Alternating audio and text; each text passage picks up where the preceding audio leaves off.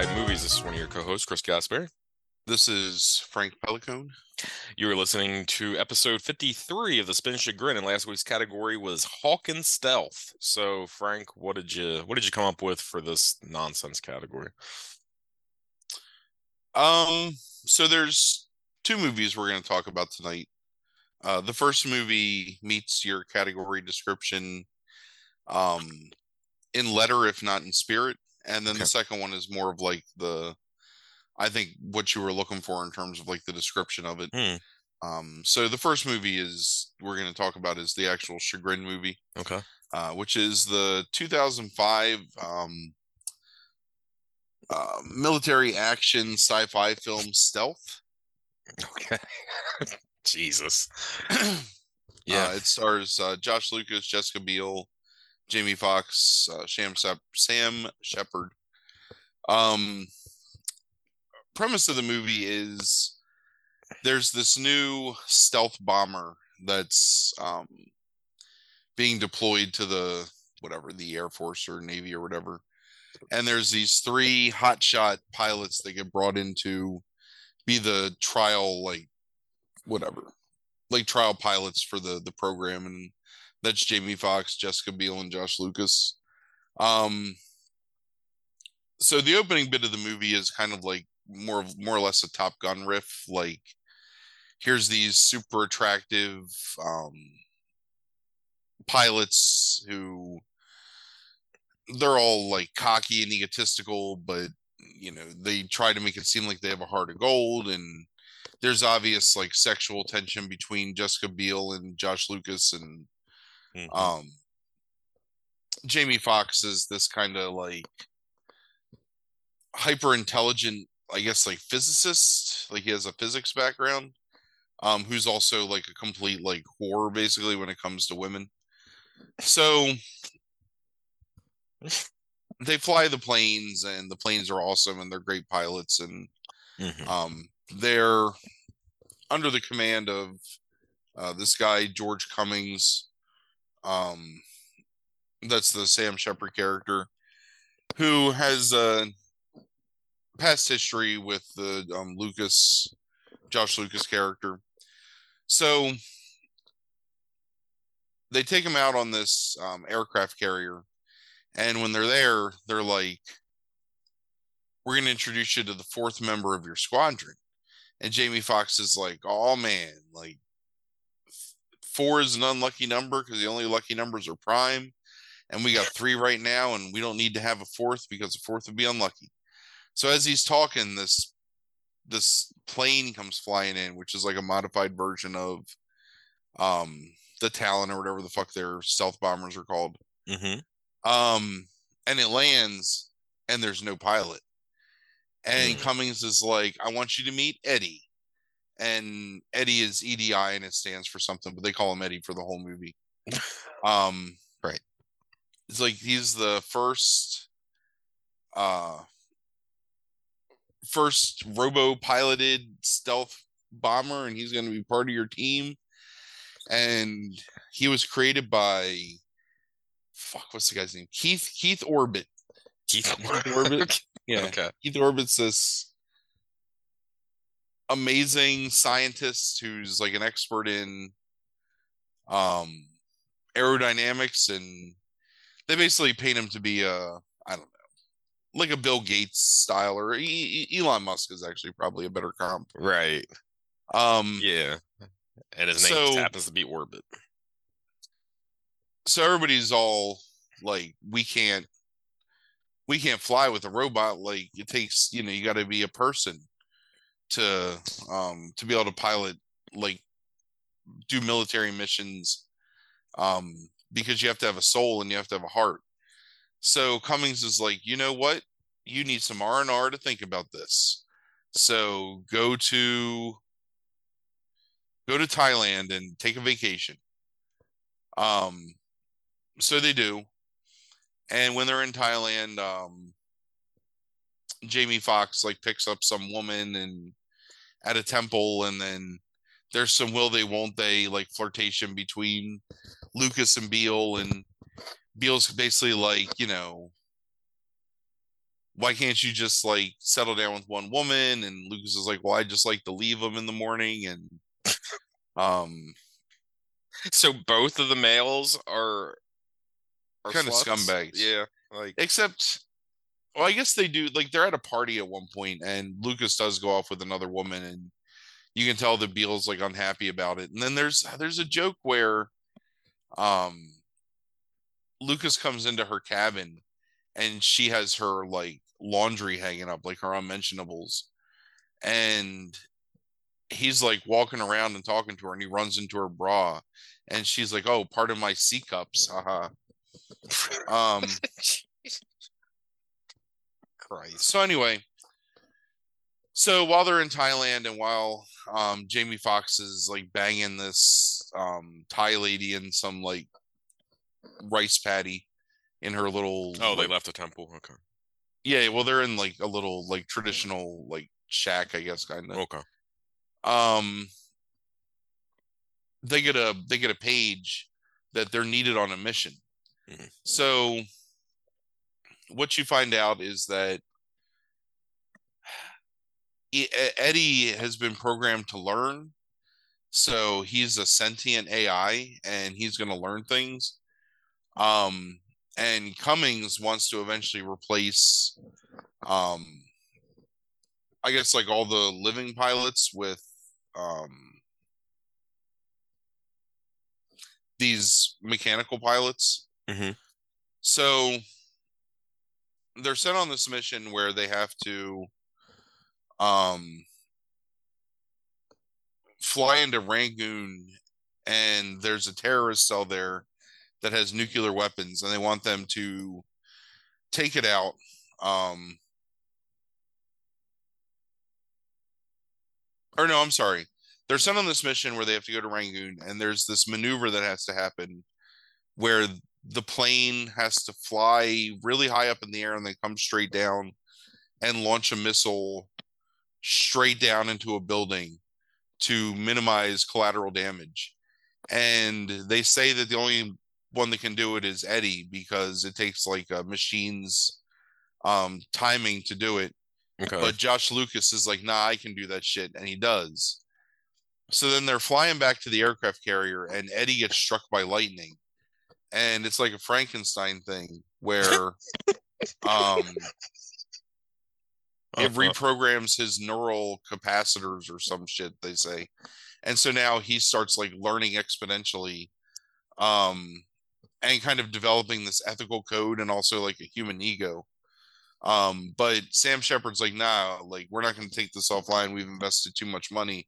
And by the way there's some stolen nuclear warheads in like tajikistan that you got to go like you guys got to go take out um so when they're flying there um, Jessica Biel realizes that there's this huge valley filled with like farmers and stuff, mm-hmm. and that if they blow up the warheads, it's going to cause like ridiculous fallout to like spread down into the valley. Which you feel like that's something that people should have known before they sent them there. Yeah, I th- yeah, I think it would be something people. but know. The basic premise of this movie is that the military is always surprised by everything. that there is no and, military intelligence. Right. Never has any idea what's going on until these three pilots like visually confirm with their eyeballs because mm-hmm. they're always like seeing stuff out the window and saying hey like i can see this thing happening or look down there there's all these like houses mm-hmm. um so they like lucas is like now we gotta call this off and eddie's like no we have to call this on because this is what our orders are so he blows up the warheads and this big black cloud of fallout. That's exactly how it would work. Comes like rolling down the mountain into this village and kills all these people. Um, so then Sam Shepard's like, all right, you guys got to come back to base. And Eddie's like, nah, we're not going back to base. Um, I'm I'm doing uh mission caviar sweep. And everybody's like, oh my god, caviar sweep's not even real. And you find out that caviar sweep is code for um, basically attacking Russia. Um, okay, but it's like some pretense and it, how do they describe it? Caviar sweep is just a fantasy concocted by scientists in a lab. Which I don't think that's how like military strategy is done, but in, in stealth, that's what happens. Okay. Um, so they all start to chase Eddie. Um, and uh, Jamie Foxx, who's been like very kind of like the only one that's kind of pro um technology, mm-hmm. is like Eddie, man. Like I'm the only one that's been on your side, and now you're not going to listen to me. Like we got to go back to base, and he's like, no, I have to carry out my mission. And he's like, but it's not your mission. You're kind of just being an asshole, and I don't want to shoot you.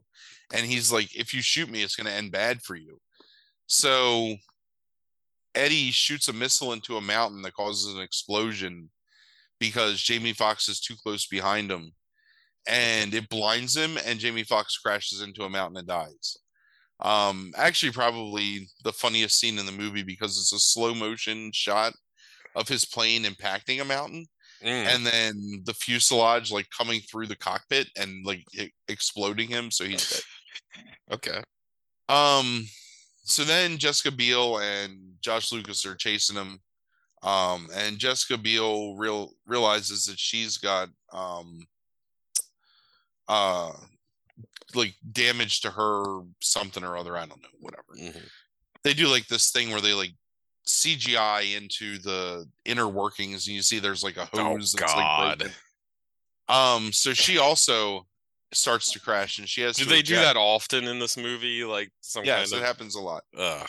um so she has to eject so again the fucking military geniuses that are in control of like the air force and the navy who are in charge of this mission are like where is she at we don't have a fix on her her location and she calls out um because the whole time like they're talking to each other over radio communication. So if they can have radio communication they should be able to somehow track where these things are but nobody knows where anything is. So she like gives her coordinates her longitude and latitude and they're like oh my god she's over north korea. So she so she ejects um and as she's ejecting she then narrates like everything that's happening to her as she's like ejecting through the air. So she's like i'm falling i'm falling i'm falling there's what? debris. There's debris falling at me. Debris coming down. The debris is on fire. Are oh they? My God. Are they? Are, are they showing this as well? Mm-hmm. Oh yeah, yeah. You get to see it happen. Um, but she's narrating it for the people back home who obviously have no idea what's going on. Anyway. Oh, okay. Um, but the whole time she's like talking constantly. So her plan is she's going to wait till the last minute to trigger her parachute on her ejector seat. Um, so there'll be less chance of the debris falling through her parachute and catching it on fire because right. as she says probably 452 times the debris is on fire. Um right.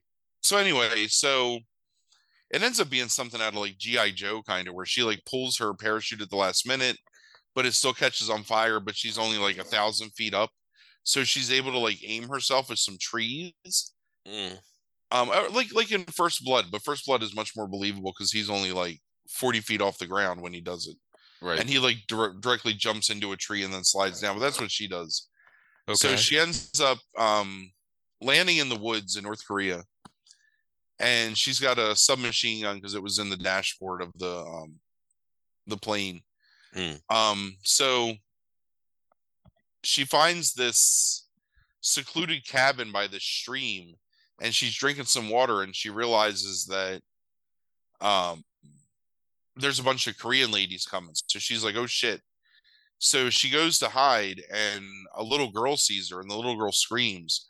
But then like 2 seconds later this helicopter lands and the helicopter like has all these North Korean um like soldiers in it. And I was thinking like what the fuck? Like how the hell could she have like this little girl in the middle of nowhere alerted you know the fucking north korean military to this woman's presence. But what it turns out is that cummings alerted the military um, to eliminate her because he doesn't want anyone to know about um, eddie's failings mm. um because he wants to protect the program. So this is the most mid 2000s fucking thing i ever heard. Yeah oh yeah definitely. Um because jamie Foxx is already dead so his idea is he's going to kill the other two. Sure and basically just kind of allow like Eddie to come back and then they'll start over. Um, so she escapes. Um, and then at the same time, Josh Lucas has now reasoned with Eddie that they have to go find her because she's their wingman. Um, so they're gonna fly because this. Oh, I'm sorry. So, wait, how does that happen? So he's running out of fuel, and he goes to land at this airstrip in Alaska because then he wants to turn back around and fly back down to like save her. So him and Eddie, he convinces Eddie to land with him, and he's like, you know, she's part of our team. We got to go rescue her. Um. So while he's there, the, the commander of this military base is like, "Hey, like you seem pretty injured, um, in the crash because he crashed his plane to land it. Um, why don't you?" And the thing is, is these are VTOL aircrafts, so vertical takeoff and landing. Mm-hmm. So there's no reason for him to like come down really hard and crash, but he does, you know, for story. Mm-hmm. So while the guy is trying to, he's like, "Oh, I have this um, shot that I'm going to administer to you, that's going to make you feel better." And Josh Lucas like figures out that the shot is poison, and he's going to actually try and kill him. How's he figure that out? I don't remember. Um, it just happens, and like so he basically causes the doctor military commander to inject himself mm. and then that guy dies and then josh lucas runs up to eddie and is like eddie my plane is destroyed. We got to go rescue jessica biel. You're gonna have to let me fly inside you. And eddie's like come on in partner because we're part of a team. Fucking um so dumb. so so that happens um so but then they realize that eddie's stealth capabilities were damaged um, during like all the fracas from before. So the only way they can rescue Jessica Biel in North Korea is to fly 15 feet above the ground because that's under the level that radar can detect. Mm. So then they do that. So there's this giant stealth bomber flying 15 feet above the ground through Russia and North Korea. Um, so Jessica Biel, like she's running away, and one of the North Korean guys, he's a sniper, so he shoots her in the arm, and so she's hurt but then she like tricks him by hiding behind a rock and then like putting her Uzi up and shooting a bunch and like she kills a few of them and wounds the sniper. Um, but then they're still coming after her, but she makes it into the DMZ um, or whatever they call it, the JSA, yeah. like that area the mm-hmm. between North Korea and South Korea. Um, so somehow Josh Lucas knows exactly where they are. So him and Eddie are flying in to get her. And the wounded sniper has like fashioned a crutch out of an M16 or AK-47 probably because it's North Korea. Um, and he's coming after him too. So, and plus there's still like the whole group of North Korean like officer or soldiers that are after her. So she's wounded. Um, but Eddie shoots a missile and blows up all the North Korean soldiers. And Eddie's like, "This is our last missile," and Josh Lucas is like, "Yeah, but we got to save her." So then Eddie lands like you know straight down because of course it's a vertical takeoff and landing vehicle. Mm-hmm. Um, and Josh Lucas runs over and embraces Jessica Biel and like their lips right next to each other and um there's like all this like sexual tension. Uh, but the sniper guy like starts to shoot. Or no, I'm sorry. They they killed the sniper guy because Josh Lucas shot him. But then like this helicopter comes with all these more soldiers, and Josh Lucas is like, "Oh my God, we're out of missiles. What are we gonna do?" And Eddie's like, "I got this." So Eddie, while Josh Lucas and Jessica Biel are still on the ground, Eddie lifts off and starts shooting them with his machine guns, and then crashes himself into them and blows them both up mm. to give them the ability to run away, um, which they, they do. Mm. Um, so then, um, meantime, uh, the Josh Lucas had called the guy that's in charge of the aircraft carrier on the phone um, because they have a history too. And he's like, hey, Sam Shepard's being a dick and he's breaking the law and you got to go arrest him. And the guy's like, all right, I'm going to go do that. So he does. And Sam Shepard's like, give me a minute. And then he goes and commits suicide because he can't bear the right. shame of being arrested. Um, so then they have a funeral for Jamie Foxx and um, Jessica Biel's like, when we were up in the air before everything went south, you were saying something to me. Do you want to finish telling me what you were saying? and he, oh fuck, what does he say? He's like, we are two, and two is a prime number, and a prime number is lucky. And I think that we're both lucky that we found each other. And I think we need to explore that luck and see what happens. Christ. And she's like, Why don't you just tell me you love me, you pussy? and then that's the end of the movie.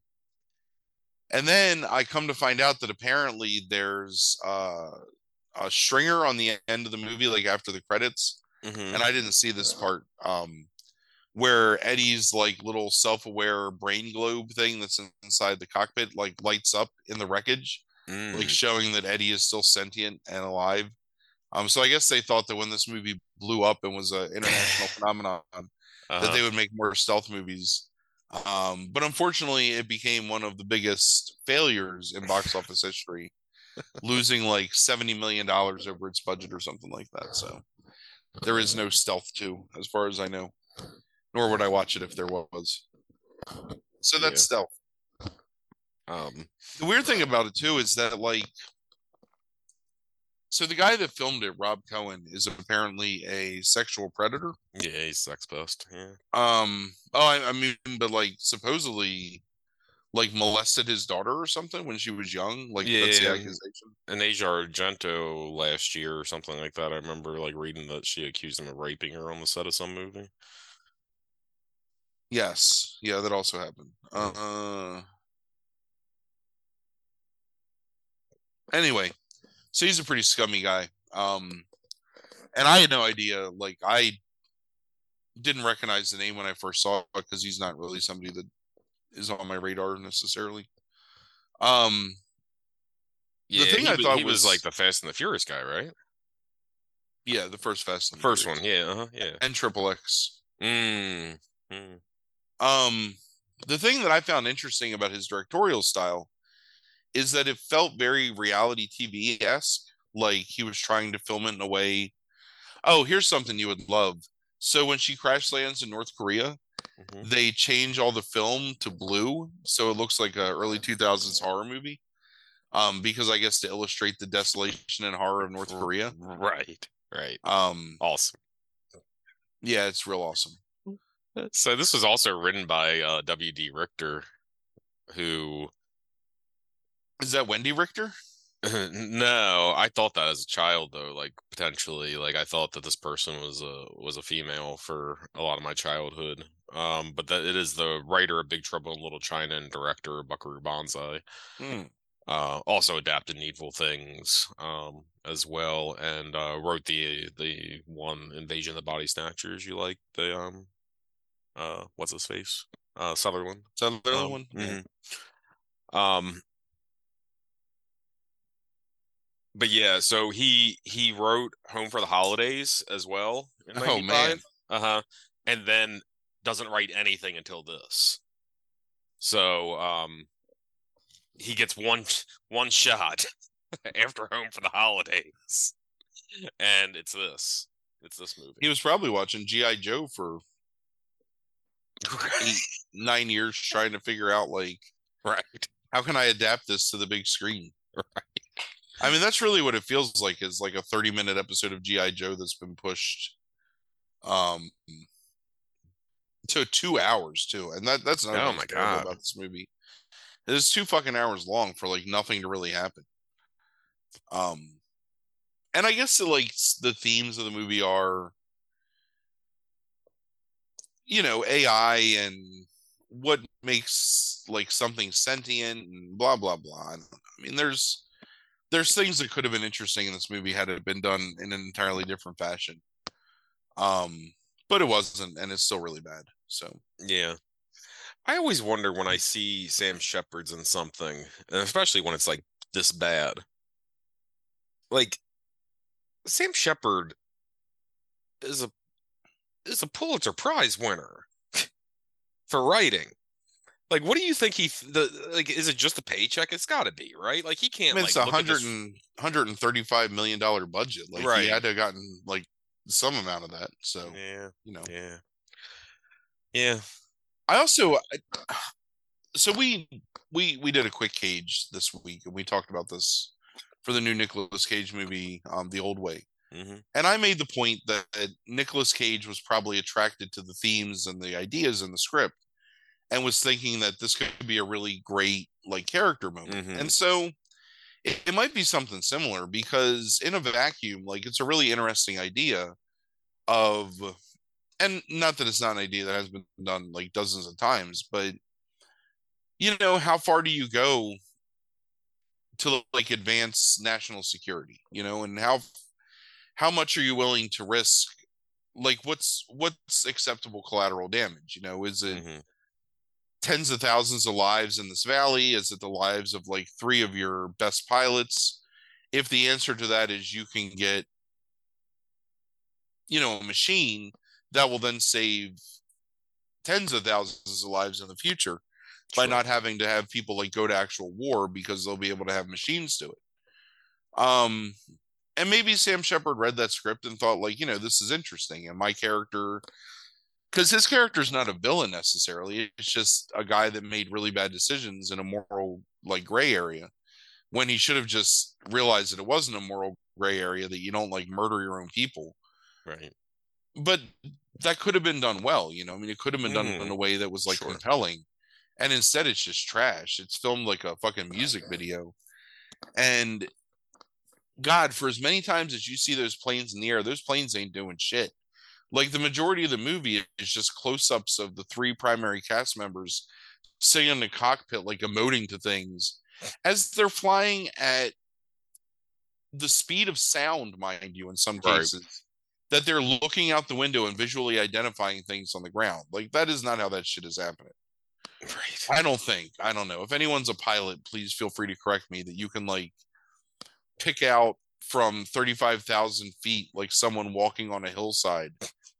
Um that they're a farmer, you know, I don't right. Know, maybe I mean I, I've heard that you can like oddly see a lot like when you're like that high like when you're really high, but I, I think that's like pushing the limits of um 100% at like eight or nine thousand feet, whatever, flying. Yeah. Like if you're on a clear day, you can see cars and stuff. I mean, you can't like make out sure like models or anything. Right. You can definitely see like the flow of traffic, and you can see like things happening on the ground. But you're also not flying at the speed of sound. I mean, sure, sure. I'd shit myself. Like I, I wouldn't be able to handle that. Right. Um so yeah, it was maybe a little worse than I expected to be because I thought it would actually be fun. Um, but it's not. It's very weighty. It, it feels like the bad parts of that Miami Vice movie from mm. the 2000s, mm-hmm. which I thought had some good elements to it in yeah. terms of like the action and stuff. Mm-hmm. But I thought that the the yeah, men like yeah. talking to each other on the I don't know whatever yeah, man, man can man's capable of doing that where he takes things too far. Like it's like too important. Like that's that's why he heat's good is it gets it just right you know because like if you if you extended some of the stuff in heat just a little further it's too much. It's true. But so th- this movie is like feels like it's like so like 24 like in some way like uh, like the uh, on terms of the global scale of all of it it's like the fact that it's like somebody's like trapped behind the lines in north korea there's an incident with like you know going into russia like it, it, that's ridiculous and it all happens at once it's russia right. it's north right. korea they're destroying Kyrgyzstan. Right. Do they do, do, do the world do the words uh world war like our global catastrophe like get uttered like throughout it? Uh, they do talk about things being an act of war. I don't think anyone talks about something being a world war or like starting a world war. I mean, like like that concept, like whatever language they use is that. Like... The funny thing is, they they cut to a newscast about um. Ah, I don't know what they're talking about. Maybe it's the um the bombing in Kyrgyzstan or something. But they go to Sky TV, which is Canada's like news network, Mm-hmm. So they couldn't even get like a real like American news network. They had to go to Sky TV for their for their news. It's like they should have gone to like Al Jazeera or something. Right. right. Um, but probably not in 2004. Anyway, um, I thought it would be like campy fun, like 24. That's kind of what I expected Sure. and what I sort of remembered from. I mean, I thought it was going to be a bad movie, um, but I thought it'd be a fun bad movie. But it's just a bad bad movie. Just It's, a bad, bad. Yeah. yeah. Yeah. Nothing to nothing to recommend it at all. Yeah. That's a shame. So what's the Sugar score on it? It's an eight. Um, Really? Okay. it's not like egregiously racist or misogynistic or all the stuff that pushes something into the nine and ten range for me. Um, but it is definitely a poorly filmed, poorly conceived, poorly written, and poorly acted catastrophe of shit. And the fact that it costs so much money to make and doesn't even look good from a technical standpoint is um is pretty embarrassing. So Yeah. Yeah. That's that's uh that's something. Oh.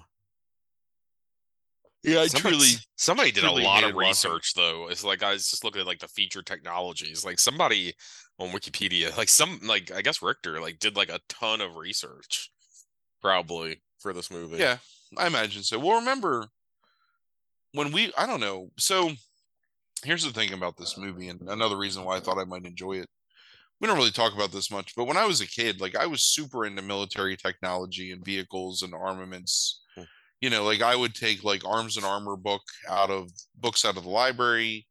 Um, and not just like modern, but you know, like ancient or like medieval, like swords and shit but I was really into like the different um, uniforms and weapons of the world powers, and um, part of that I think was because I was in love with GI Joe when I was a kid. Like that was my that was my thing was GI Joe. But I was really fascinated with you know bomber technology and fighter jet technology, and like I, at one point I could have told you all about like the Falcon and the Hornet and um all the stuff that was being you know I would buy like popular mechanics to read about like the the secrets of the stealth bomber where all these people were like you know conjecturing about how stealth technology would work. Um so this is something that really should have been like right up my alley. And it's how i feel when i watch stuff like, like delta force and um even like rambo 2 which is not a good movie like there's still stuff in it that i still find really enjoyable um just from a like military standpoint because i'm still kind of fascinated by that stuff. Mhm. even though i'm much more of like a pacifist in my old age but none of this shit like is interesting at all like they talk about the technology but it's so they're trying to sound so smart that they end up sounding really stupid and it's really boring and difficult to like focus on so i don't know Yeah.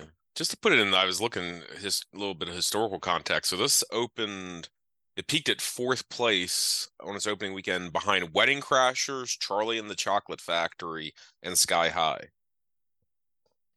Um, it's interesting sky high did better than it yeah, it is. But I know I saw Wedding Crashers in the theater. yeah we watched it together I think. Yeah, right. Um, yeah, that's I mean, it's crazy that we didn't see this movie because this was around the time that we were watching, um, like everything that was coming out. Uh, but there must have been something about stealth that wasn't super appealing. yeah, right. Um, Yeah. Well, I mean, the it did- Charlie and the Chocolate Factory movie did really well. yeah. When was it released in 2005? Uh, let's see. Uh, how do you not have that information just right there along with that? Because I moved on to something else. No, no, no, no, no. I was asking Wikipedia. Why? Uh, July 29th, 2005. Mm, So I was still working at the movie theater. That was yeah. still when I was working there. So I don't know. I wonder why. For whatever reason, we didn't see it. And I mean, the the, I remember the trailer making.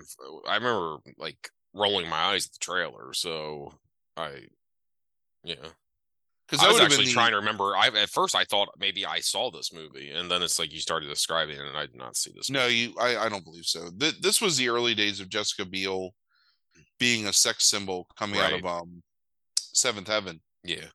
Um, there's a really uncomfortable scene when they're in Thailand, um, where they're actually in the part of Thailand um, that uh, Tanya lives in, which is Chiang Mai, Mhm. uh, Chiang Rai, Chiang Rai, sorry. Um, but there's this really giant, like beautiful giant waterfall that you have to like hike up this mountain to get to. And that's where they film the scene. And the scene is them in their bathing suits. So she's in a string bikini and he's in like um whatever, just traditional like trunks, taking pictures of each other in the waterfall. Um, mm. and so again, like trying to illustrate that there's this like sexual attraction between the two of them that he refuses to consummate because and I think what they're trying to express, and they don't really ever say this specifically, but that he doesn't want to mix business with pleasure, even though he really likes her. So he finds these really like stupid reasons to not get with her, even though she clearly like wants him. Um, that last line though, man, oof. Yeah, that's that's some shit. Why don't you just say you love me, you pussy? Oh my god, it's so rough. Mm. And it's and then it's like cut the black credits, and it's like, oh Jesus Christ. Mm-mm-mm. So yeah. All right. So what was this other? So I don't want to talk about this movie for too long. Yeah. Um, but I watched another movie, a Lucio Fulci movie that I'd never seen called The Black Cat. Okay. Um, it's 81. Um, it stars most notably uh, Patrick Magee, um, who's pretty like you've if you've watched movies in the past like 40 years, you've seen Patrick Magee in something. He was actually apparently like a big um favorite of uh what's his name? Um Kubrick? Uh, Beckett, Samuel. Beckett. Oh, really? Um, oh no, Kubrick liked him a lot too because he was in um, uh, Barry Lyndon, right? Barry Lyndon and um, Clockwork Orange. Mm, mm-hmm. Um, he's the writer in Clockwork Orange. Oh, right. Yeah. Um, but he's in a bunch of like really good, uh, like B low budget like horror from the seventies. Um, Dementia Thirteen, Masquerade Death, the Skull, Die Monster Die. He's actually in um, the Marat Sade adaptation from the late '60s. It's really good. Mm. Um, so he plays this guy who is a.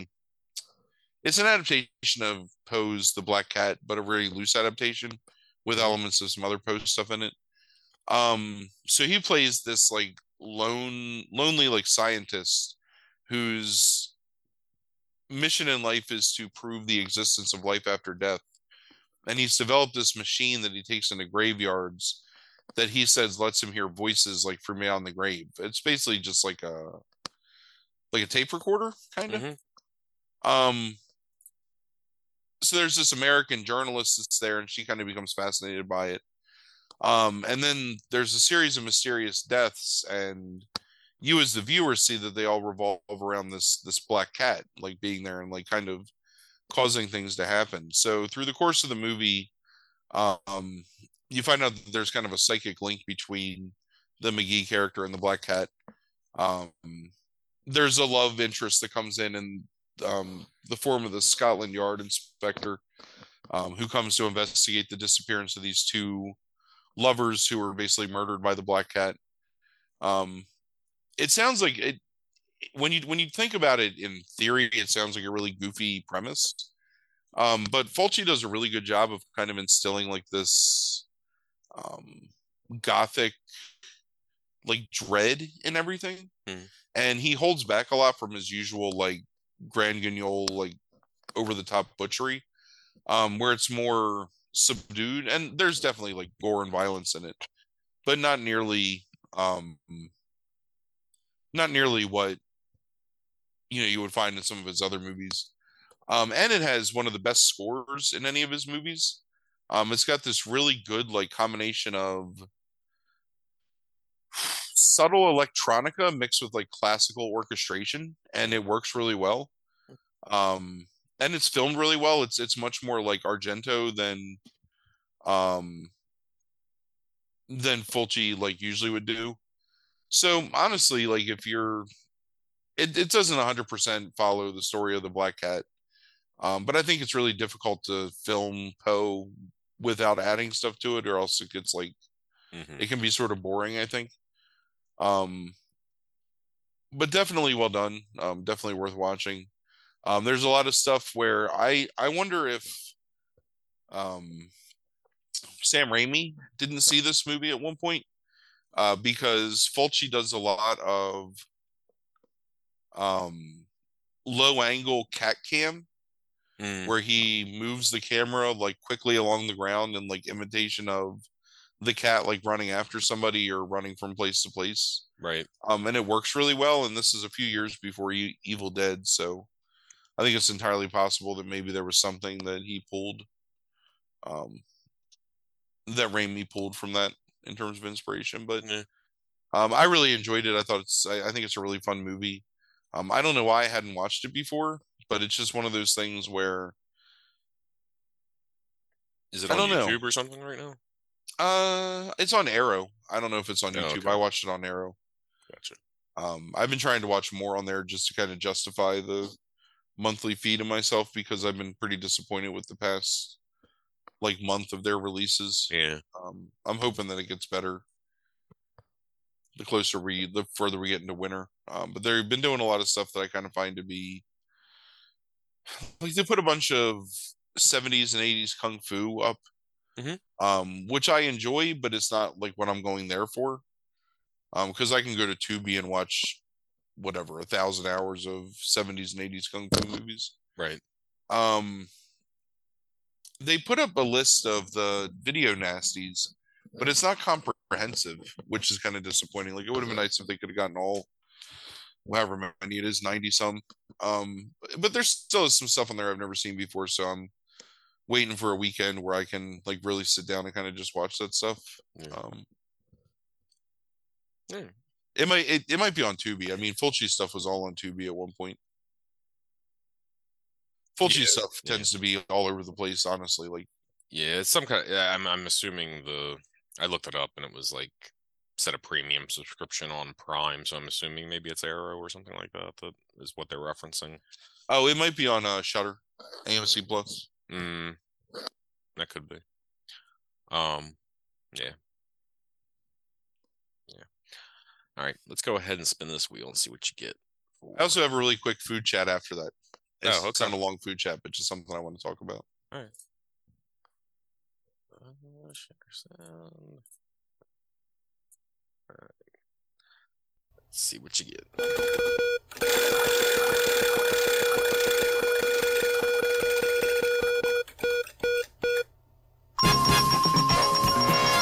Taking out the trash. The category for next week is taking out the trash. I don't know what that means, but that's what the category is. I have no recommendations because you can't watch like what WALL-E. No, I've seen WALL-E, and I've seen that one '80s comedy Men at Work. Right? Is that what they're called? Where they're trash men? It Emilio- is, yeah. Emilio yeah, yeah, and- Yeah. Gata good deals with trash, but you've seen it. Haven't I ever? What's your favorite movie? Um, it's good. It's not great. I'll It's find good. something. I'm sure. Like there's some kind of fucking like post-apocalyptic hobos in a junkyard, like with Yeah, but I lasers probably- or something that you've like not seen at some point. Like I probably. Oh yeah, that's true. The problem is like I I think I haven't seen those, and then I watch it and I get 15 minutes in and I realize that it's the same 15 minutes I've gotten to like seven or eight other times when I've realized oh I've seen this movie. right. There's a Ryan category, by the way. Taking out the trash. I wonder if he has something specifically in mind. I don't know. He didn't tell me if he did. There's a couple like that, but um, I also have a couple like that as well.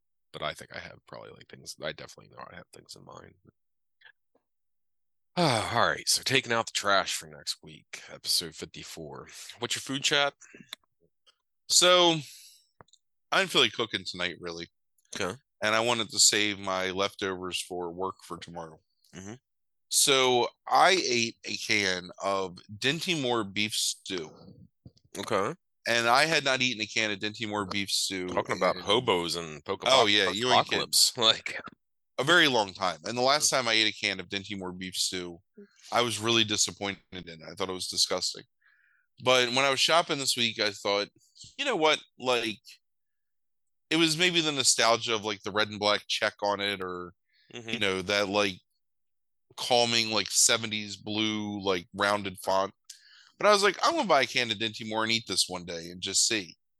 And let me tell you, something must have happened at the old Dinty Moore factory because that shit was delicious. And it tasted like I remember it tasted when I was because when I was a little kid, um, my family didn't have like a huge amount of money when I was small, like in my single digits and you know early teens. Mhm. So one of the things that I used to get was I was able to get canned, you know, pasta stuff for the weekends, and that would be my lunch because I could heat it up myself, and it was pretty cheap, you know, like usually less than a dollar for a can. Um, and buddy, like I was so surprised, it was delicious. So it's Like, like, I the it's, so it's like the, the idea of like when you when you haven't smoked a cigarette like in a while and you like light up that first one, it tastes like the first cigarette you ever smoked. See, I don't think so because I had the same idea about a decade ago with Dinty Moore beef, beef stew, Uh-huh. and it was gross. Like I was very disappointed in how bad it was Okay. when I ate it. Like it was greasy and fatty. Like the Mhm. meat was real fatty. Like it wasn't like lean cuts of meat, and everything just kind of tasted like like like mush, like samey. Hmm. But all the vegetables had distinct flavor. The potatoes were like firm. The meat was lean and good. Mhm. The stew itself had like no fat and no grease in it. Like it went down easy. Right. I had a piece of buttered bread that I sopped the remnants up with, and it was delicious. Like it seriously was. I don't know. It was a good experience. Like I was really surprised. So nice. If you're ever in the Glad, mood glad, for, glad, glad Dinty Moore did you right. I mean, I, it's, it's.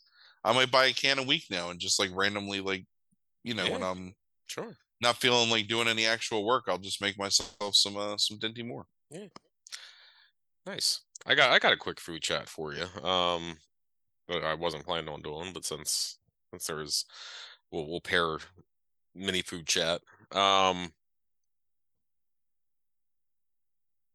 so macaroni and cheese, right? Okay. Do you ever put anything in macaroni and cheese, Like or what? do you just like, I don't know, anything? Like Sure. just okay, what? Like what kind of things can can you mix in to like make the macaroni and cheese fuller, like as maybe like more of a meal? Uh, diced ham is really good in Mhm. macaroni and cheese. Yep. Um, sometimes I will layer pepperoni in my macaroni and cheese Interesting. Okay. and make almost like a pizza macaroni and cheese. Hmm.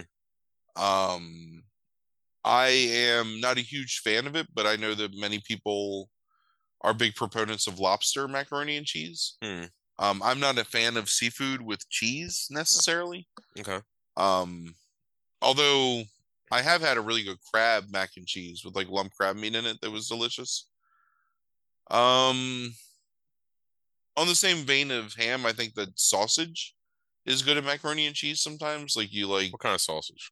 you got okay. like a like like smoked sausage, you know, like um, Okay. And like slice it up. yeah, like just cut Okay. it into medallions and mix it Mhm. in. Okay. Um, I think breadcrumbs are good at macaroni and cheese, like Mhm. that Mhm. preparation. I know that there's a lot of people that are more purists where they just want like a cheese sauce with macaroni mixed together, but Right. I kind of like the idea of layering different cheeses in and then making like a cheesy breadcrumb crumble on top of it Mm-hmm. when you bake it. Um, I imagine that like the hamburger helper style macaroni and cheese is pretty good.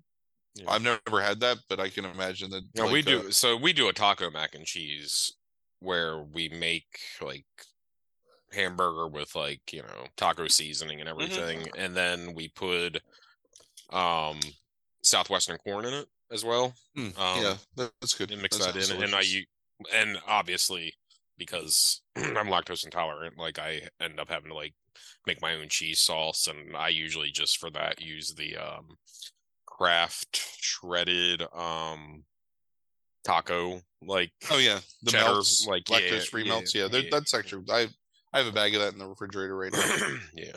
Um, I think that one of the big things, the most so, if you're just making like cheese sauce cooked noodles and then folding something into it, hmm I don't necessarily think that's ever very good because it doesn't blend well. You know, like I, I think the way that you do it is you layer your your pasta with your um raw like shredded cheese and whatever ingredient you have and then you make a cheese sauce almost like a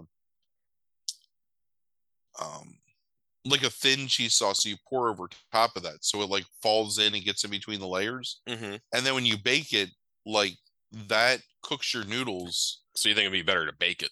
Oh yeah 100% yeah. like if you're putting ingredients in i think you have to bake the mac and cheese. I don't think you want to fold in on on the stovetop pardon me like i think that that's um i mean to me there's that's like i like stovetop mac and cheese and i I think I make a pretty good like cheese sauce myself. Mm-hmm. But that's just when you're really just trying to make a fast like side dish to go with a meal. Like if you're gonna make, man, I, maybe I'll make mac and cheese tomorrow now. I got hamburger meat and everything. I might do that. Um, because you could fold like, you could make like a cream sauce with like sour cream and um butter and you know like make a roux and then like thicken the cream sauce up and pour it on top of it so mm-hmm. it like all falls down and then when you cut it like you have the the hardened like melted cheese with like the creaminess of the cheese sauce and all that stuff would pull out together and would almost make it like a pie kind of you know like mm. it would be um mm. Like a like a baked like mac and cheese pie with this ingredient in it that would be pretty delicious i think yeah i was just wondering last night i did um I did bacon. Yeah, um, bacon um, crumbled bacon I, is really good in mac. And cheese. Yeah, I did bacon, broccoli, and I toasted panko, like, and then just like sprinkled that over the top once it was in the bowls.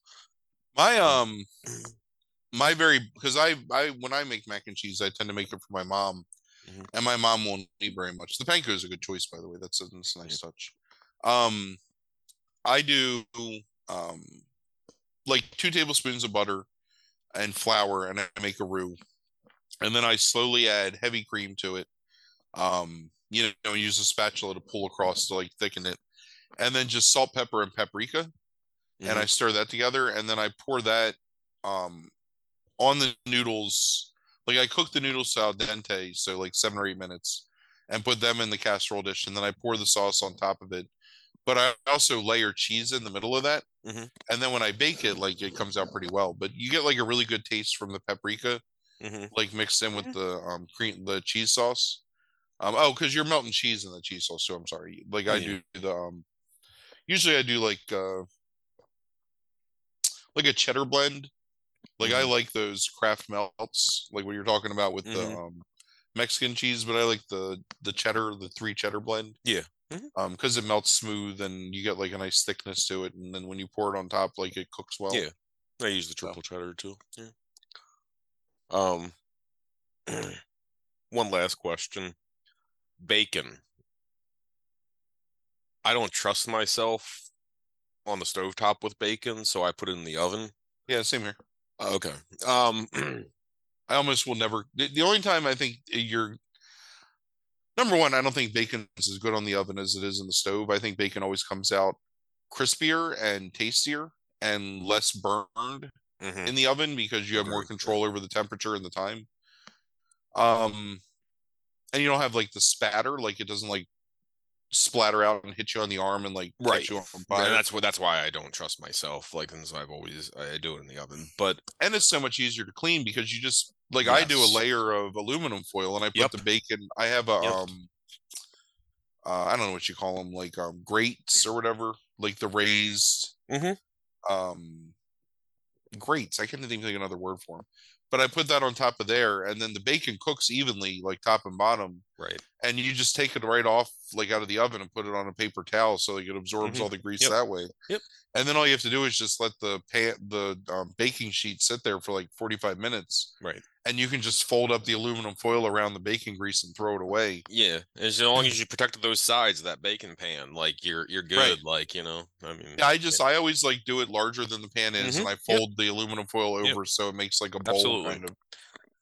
So um, I, I I informed um my wife tonight that like when I did the bacon uh because I do it for like 12 on the top rack and then um 12 on the bottom is how I was taught or read years ago or something like that. So um right when I took it out, I sprinkled some black pepper on it, mm. um, on the bacon, and yeah. then I just I took syrup and just very mm. lightly like drizzled like syrup on it. And um, she was like, "Yeah, it doesn't really need the syrup if it's going to go in mac and cheese." And um, I don't think that that that that's that's basically like that. I think it was like I was incorrect, except for she liked it. So I think that means I was correct. I mean, that's always a good touch for bacon. Yeah. She says if you were doing it for bacon that wasn't going to go in mac and cheese, then that's that's that's fine. But you, she wouldn't do it putting in the mac and cheese. But it's like she liked the mac and cheese, so I still eh. think I, I win. What else was in the mac and cheese? It was just the bacon, yeah, broccoli, and and that's it. And then the um fried pan, uh, the toasted panko. Like nah, that. that extra touch is is fine. I think for that bacon. Yeah, I think it adds a little bit of sweetness. Yeah, the broccoli is not going to have like a huge right. amount of flavor anyway. Mm-hmm. So you get that nice like yeah. sweet, crispy like um savoriness of the yeah. brown the um black pepper and the bacon and that was my thinking. Thank you for the validation. Yeah, I mean, I, I, I never have I never have syrup, so I do the same thing, but I do it with um brown sugar, mm. like just a little bit of yeah. brown sugar on top sure. of the bacon with black pepper. Sure. Um, for whatever reason, like because I don't really cook. When I make French toast and stuff like that, I use um applesauce as my topping. Okay. Um, or I'll just use a little bit of honey, like whisked with some um actually usually I just do like honey and I drizzle it on top. Um, I don't know why. Like I don't. I guess like when I think about syrup, I feel like I don't ever need it. So I don't know. Right. Yeah. The only time syrup syrup is ever used is uh waffles if waffles are done. Um, like breakfast breakfast for dinner type thing. Uh, Dinty Moore does have a Facebook page. Okay. Um. I've decided they need to advertise that shit. Yeah, yeah. Um, or Mel Dinty Moore. Um, is the is the at. So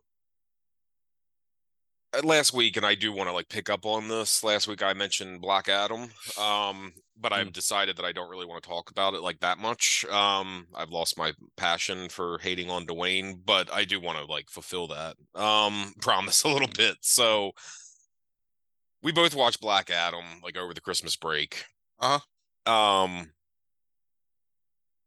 what was your like key takeaways from Black Adam?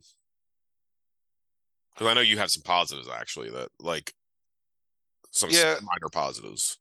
Um, and I'll start. We'll start with those, I guess, and then.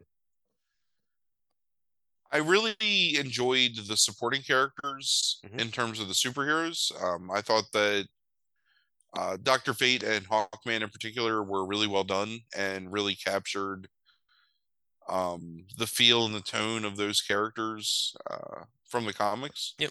Um, Doctor Fate is one of my favorite comic book characters from DC from when I was young. Um, he was my favorite superpower figure too, so it was really cool to see Doctor Fate on the big screen. Um, I did not particularly enjoy the change to Black Adam's origin, and I don't understand why. I hated the dialogue, yeah. and I hated the fact that you're making this super serious movie about a guy who's a murderer, basically, and you have to pepper like jokes everywhere. Um, I wasn't a fan of that. Um, I thought that the action sequences were actually pretty well done for the most part.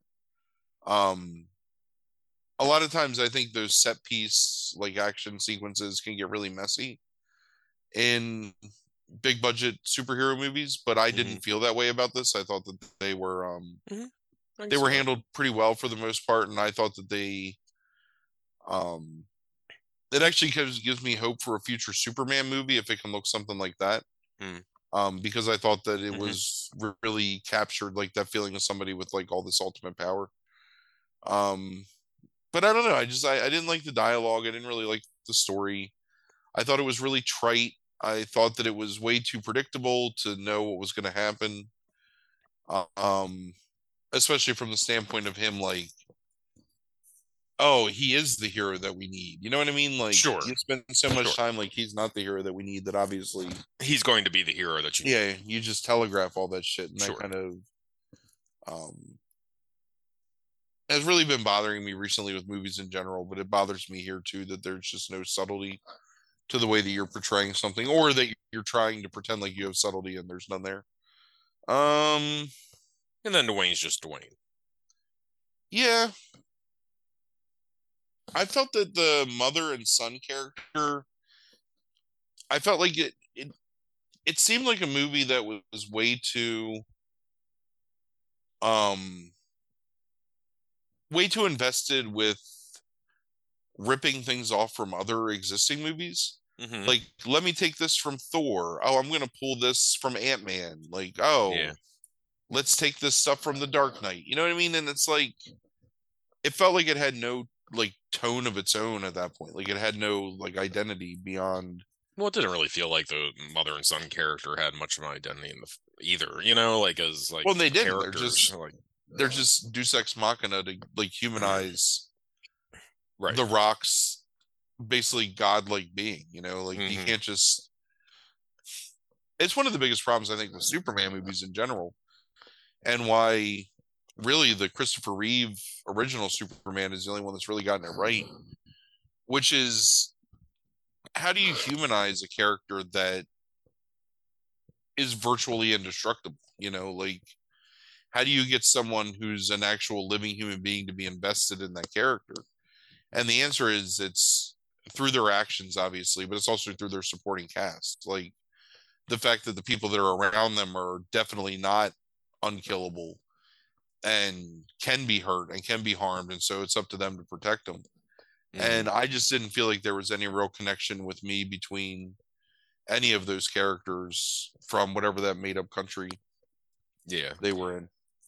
I will say going back to stealth real quick i do like kind of miss the time where real countries could be mentioned by name and now like no country can ever be mentioned by name because of the geopolitical like sure. fallout of a globalized world. Um, but anyway, but yes. Uh, the thing with the thing with Black Adam, and one of the things that annoys me about it is he's a character that existed in ancient Egypt. Like, who are you offending right. by talking about the pharaohs and the pyramids? Yeah. Like, you're not talking about like Egypt today, right? You know, I mean, and I'm, it's also annoying to me that you don't have Shazam in the first Black Adam movie considering that they are 100% like interconnected characters. Yeah. And you already have a Shazam that exists within the, the DC universe. Like, DC makes the worst missteps, in my opinion, in terms of how they market their shit and how they plan their releases. Like, there's your perfect crossover is to do Black Adam versus Shazam and I guess maybe they they were saving that for the sequel they thought was going to be forthcoming that now will probably never happen. But um, no, no, no, uh, no, it was going to be Superman. That's what the whole like teaser was about. Like they yeah. weren't going to do anything with Shazam because because uh Dwayne decided that he didn't like that. Like that was that was that was the initial plan was like you know that um um John uh, Rocky was like pushing like back like 7 years ago or 8 years ago now I guess was pushing for Superman or Batman for Black Adam to fight like long before this movie was made. And then he said that DC wanted to do Shazam um and him and then it's like you see what the end result is is that Henry Cavill is makes a cameo at the end to try to push the Superman thing.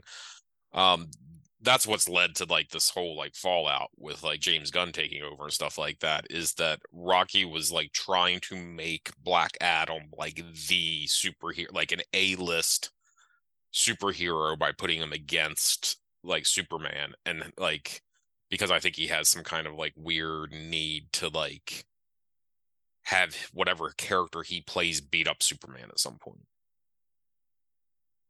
with his minotaur thighs. so yes, it should have been Shazam. But um, nah. He didn't like that. Um, so now I just think Black Adam might be done. It's a shame because it's an interesting character. Sure. Um, yeah. I mean, I was only sort of into DC comics when I was young, but um, I did enjoy the Shazam stuff, and there's some really good stuff with Black Adam from I guess like the late '80s. Mm-hmm. Um, Black Adam, Shazam, and uh, Doctor Sivana. Yeah, who's like their another character that I kind of wish had been in the movie. Um, who's a big part of the Shazam universe. So I don't know. Are you? Because I never know what you are or aren't familiar with with DC. Um, Kingdom Come. Are you familiar with? Sure. That art. Uh, from what I understand, and it's all like speculation at this point, but apparently I read that James Gunn is really likes that arc a lot. Um, well, yeah. It, like, what's your opinion on that arc? Like, I've never asked you that before. I don't think. Um, I'm okay with like most of the Elseworld stuff. Um, it doesn't take place in the actual like DC mm. universe proper, so mm. It's not like one of the other Earths even or anything like that, or no, no it's an Elseworld story. Okay, Kingdom Come. Um, I mean, it's interesting. I I kind of feel like I kind of feel like Civil War has sort of taken the thunder out of what it can do because Civil War is a gross rip off in a lot of ways of the ideas in Kingdom Come, even though Kingdom Come was before Civil War. Mm-hmm. Um, but now what are you gonna do? Like, right? People have already seen it, so uh, the idea of and also the Injustice video games are kind of a rip off of Civil War in that in that sense as well. Mm. Um, with the idea that Superman is basically saying that if you can't govern yourselves, then I can govern you. Right. Um, although with him, it's more. I, I guess it's. I don't know. It, you'd have to talk about fucking Kingdom Come for an hour. Gotcha. Um, but it's good. Yeah. The artwork is amazing in it. That's um Alex Ross uh did that. I don't know if you're familiar with Alex Ross. He's one of the maybe I don't know. He did covers for a long time, mm-hmm. mostly. Um, that are sort of like photorealistic. Like he's a traditionalist in the Norman Rockwell style of like painting. Um, okay. so his cover art is amazing. Like if you look it up, you've seen definitely Alex Ross art before. Um, but he doesn't really do an incredible amount of like interior art, I don't think. And I'm pretty sure that Kingdom Come. Oh yeah, I'm familiar with him. Yeah, I've seen this kind of yeah. You you might have read Marvels at one point. Marvels was the thing they did after Kingdom Come. Um, that's the, a similar idea. Mm. But yeah, I don't know. I mean, that would be. I think it would be cool to see. I think if you're gonna get people interested in the DC universe, that's a way to do it. But it also is not going to. It's not going to be something that you can parlay into the way that Marvel is done, unless you somehow parlay it into Crisis on Infinite Earths, which would be pretty cool. Yeah. Um, but they already did that on the in TV, right? Didn't they do the Crisis storyline on? Yeah, yeah, I, but yeah, sure with I don't know. It's it's so hard to talk about the DC universe from a film standpoint because yeah, nothing ever matters. Right, it's so fragmented. Um, yeah, the, the the WB stuff, like they've never, I think, done anything with the TV stuff in the films. Like I never think they recognized any of that. Um, and they did it on the TV stuff, but it's like it was only for like sweeps episodes, like once a year or something like that. Um, so I don't, I, I don't think they ever did it like you know in in the way that like was meaningful or mattered ultimately um is just a way to get people onto the other shows and cross promote um yeah I'll, I'll be interested to see what gunn does because i to some degree i have a lot of faith in him i mean i i've we i mean we both like james gunn for a long time um sure. as a writer and um director and stuff like that and um, I'll be really interested to see what he can do because I this I do think it will be have he'll be someone that will add try to add consistency to it. Whether he ultimately like ends up being allowed to do that, whether there's fan backlash over certain things, like whether he gets hampered along the way, like I have no idea. Um, but I'll be interested to see like which stories he wants to do, and um, but I think there's already problems with Batman, like that are unsolvable. Um, because this is in the middle basically of a trilogy, I think of new Batman movies that just started, and I don't think they're going to be able to use Batman. Eh, that's not such a big deal to me. I know the Batman's the most popular DC character, but I think the Batman always kind of needs to stand on his own. Yeah. Um. Otherwise, it's just Batman and some crazy technology because they're fighting some right.